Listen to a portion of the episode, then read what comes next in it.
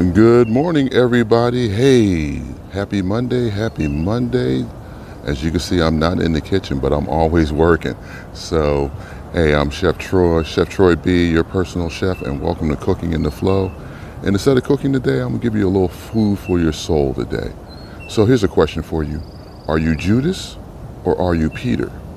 Now, you're probably saying, Whoa, I don't wanna be Judas, but I don't mind being Peter. But if you really look at the scriptures and read the Bible, they both did the same thing. They both denied Jesus. One did it privately, Judas, and one did it publicly, Peter.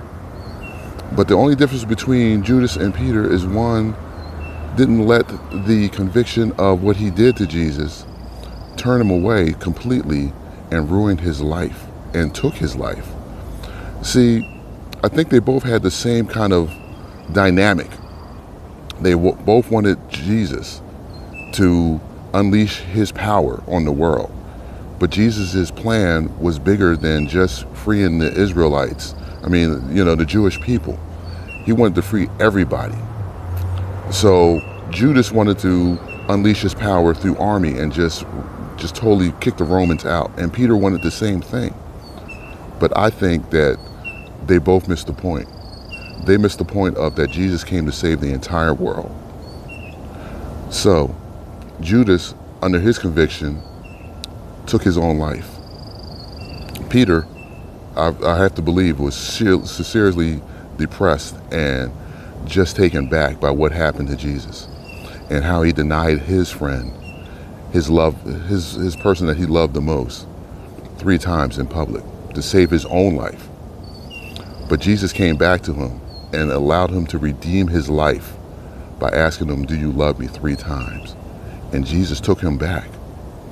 So I think that's the problem with the modern church right now is that we have people who are hurting, who have turned their back on Jesus, who don't know about Jesus, but feel like they can't come back to Jesus.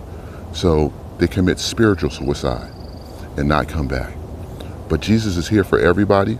Jesus is here for you. He's here for me. And all he has to do, all you have to do is just ask him for his forgiveness and take him into your heart. And if you are a believer and you've backslidden or you've disobeyed him, Jesus is waiting for you at that point of disobedience. So don't be afraid. Don't be thinking that I'm not perfect. I can't go into church. I can't go back. He'll never take me back. God's love is deeper than you could fall. So just something I was thinking about, something I wanted to express. And I just give you a little food for thought this morning, food for your soul. So, a little short, quick thoughts. I'll be back next week to cook something delicious for you, but I just wanted to give you something to think about over the week. And Jesus loves you more than you know, and He's willing to take you back and forgive all your sins. Hey, this is your personal chef, Chef Troy B, wishing you a great day, a great week, and I'll see you next week on Cooking in the Flow. Be blessed.